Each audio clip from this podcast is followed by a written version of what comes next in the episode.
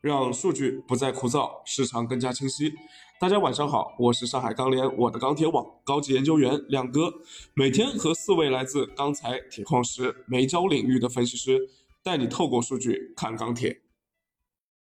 有朋友说啊，最近亮哥的嘴好像开光了。昨天说的短多铁矿石热卷做空螺纹钢虚拟利润的这个策略，今天来看啊还不错。如果说亮哥的嘴能一直这么这个开光下去，那就好了啊。这个开个玩笑。那今天我们看到啊，黑色商品市场继续是出现这种品种之间的分化，铁矿石、焦炭、热卷等等这些品种再次走强，而建筑钢材就是螺纹钢啊，现货的价格是继续的这个下跌。呃，那接下来建筑钢材的价格会不会这么一跌不回头了呢？下面我们来咨询一下 MySteel 建筑钢材分析师曾亮。好的，主持人。呃，今天国内的一个建筑钢材价格现货是延续跌势。呃，现主要城市的一个螺纹钢均价是四零四四，较上个交易日下跌了十七。MySteel 螺纹钢的一个价格指数是四零七一，较上个交易日是跌了十七。具体来看的话，早盘那个七螺弱势震荡，啊，市场的一个观望情绪蔓延。上午国内一个建筑钢材价格继续小幅下跌。午后随着一个黑色期货的一个整体反弹，呃，市场心态整体有有所好转，呃，但是建筑钢材现货价格并未跟随上调，整体仍然以稳价积极出货为主。呃，从成交来看的话，午后成交稍有好转，全天整体的一个成交一般。后期来看的话，建筑钢材的一个继续。小幅下跌的概率比较大，虽然呃目前铁矿、焦炭等价格继续冲高，钢厂的一个生产成本不断的一个抬升，对于建筑钢材价格也也有一定的一个支撑。但是考虑到一个季节性因素的一个影响，建筑钢材的一个供需基本面逐步转差，矛盾正在积累。更重要的是，目前这个时间节点，建筑钢材价格还处于一个相对的高位，所以市场的一个整体的一个心态都比较谨慎。预计短期国内的一个建筑钢材价格或继继续震荡走弱。好的，谢谢曾亮。近期热卷的价格是持续走强啊，后面还能延续这个走势吗？现货市场情绪又怎么样呢？我们有请 m y s t 六热轧分析师张以明来解答。好的，主持人。那么今天的热轧板卷价格整体呈现一个小幅震荡运行的状态。那么分区域来看的话，华南、华中、西南地区的价格呢呈现小幅上涨，华东地区的价格呢整体是涨跌互现。那么东北、华北、西北地区的价格呢站稳。零一合约。今天是收涨了百分之一点一六，黑色商品期货市场整体表现一个大幅向上的状态，整个黑色系都在走强。那么原料端表现是更为强劲，嗯，但是现货市场呢，早盘报价是偏稳的，但是早盘的时候伴随有部分商家呢出现小幅降的状态，但是整体成交还是一般。午后呢，受盘面的大幅拉涨影响，市场的报价呢出现小幅上扬，但是涨后的呢成交依然表现不乐观。目前现货价格整体已经涨到了一个比较高的位置，那么市场终端的观望情绪呢比较浓，投机需求呢也基本不敢出手，导致市场的成交呢近日也是有有一些下降，那么现货的涨势呢也是受到了一定的抑制，呃，所以现货目前商家拉涨的心态表现不是很积极，但是随着目前盘面的拉高，呃，整体现货端在供应压力不大。库存又没有有效累积的情况下呢，呃，佐证了需求短期基本还是可以维持的，所以供需仍然呈现一个紧平衡的状态，价格呢也呈现是上有压力下有支撑。那么综合来看的话，预计热轧板卷价格还会维持一个高位震荡运行的状态。好，谢谢张一鸣。今天铁矿盘面价格再次大幅上涨，而且再次的创新高啊。怎么看待和分析当前的这个高矿价呢？我们请 MySteel 铁矿石分析师于成来告诉我们。好的，主持人，我们看到今日铁矿石盘面价格再次冲高，一方面是由于空头砍仓离场，另外一方面也是由于近期挖磊下调了今年和明年的产量预期，所以市场看涨情绪再次高涨。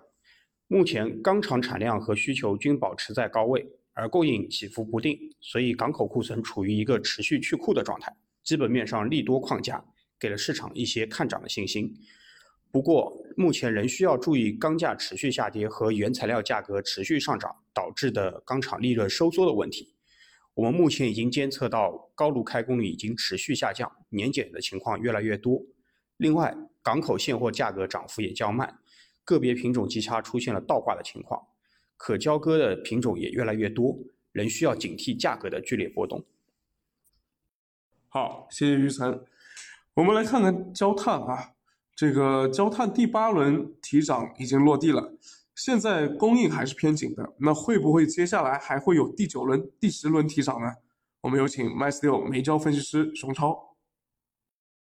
好的，主持人。那么今天我们看到焦炭第八轮基本上已经开始落地了，那么主流的钢厂都开始呃执行这个第八轮的一个上涨啊。那么目前八轮累计下来的话，涨幅是四百元每吨啊，实际上涨幅并不大，因为现在的一个上涨节奏比较慢，而且幅度的话每次都是五十元每吨啊。那么基于目前的一个市场的话，大家去判断后面的一个走势啊，主要还是从供需来看。供应的话，因为现在呃去产的那个影响，整个十二月份预计还会有一部分的一个量。会下降啊，所以说供应可能还会有一个进一步走弱的一个预期，而需求这边的话，因为年底这块有不少高炉投产啊，包括最近这个钢厂的一个开工还没有看到明显的一个减产限产的一个情况，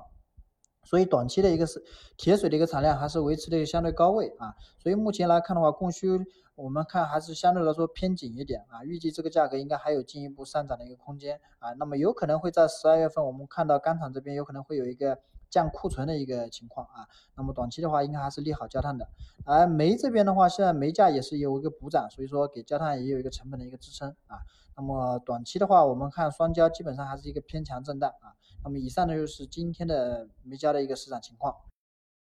谢谢各位。昨天啊，我也跟一位朋友在说，其实如果单看螺纹钢本身的话，价格是早该跌了，所以现在这个跌也不太奇怪。但是呢，近期原料市场实在是太强了，而且还是一边倒的这种强，铁矿石都创下了最近七年的新高了啊！所以有些朋友，如果你只是看一些短期数据的话，会觉得很诧异，凭什么呀？这个价格会涨那么高？但实际上，我们如果从这个研究的角度来看的话呢，从一个更长周期的一个视角来看，铁矿石的价格能走得这么高，其实关键还是在于需求。因为如果说你把这个中国对于铁矿石的消费量，啊，也就是从这个生铁产量这个数据来看的话，实际上现在也已经是到了一个新高度了。所以它的这个价格能到这样的一个一个一个高点的话，实际上是是有这个消费在支撑的。那么短期啊，我们更关心的是短期会怎么走呢？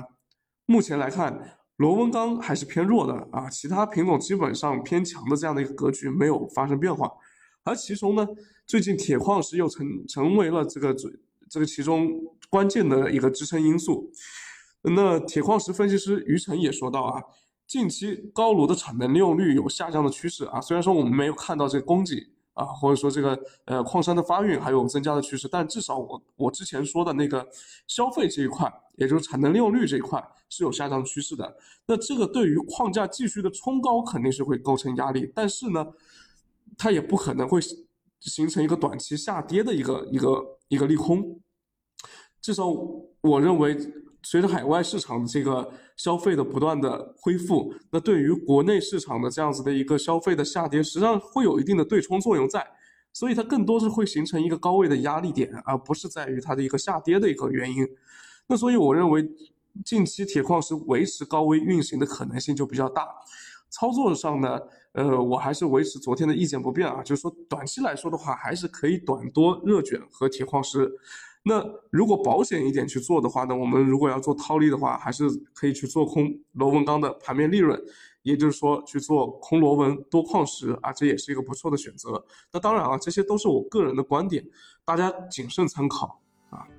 那么如果说大家喜欢这个亮哥说钢铁这档节目的话呢，也请帮亮哥多涨点粉，谢谢大家。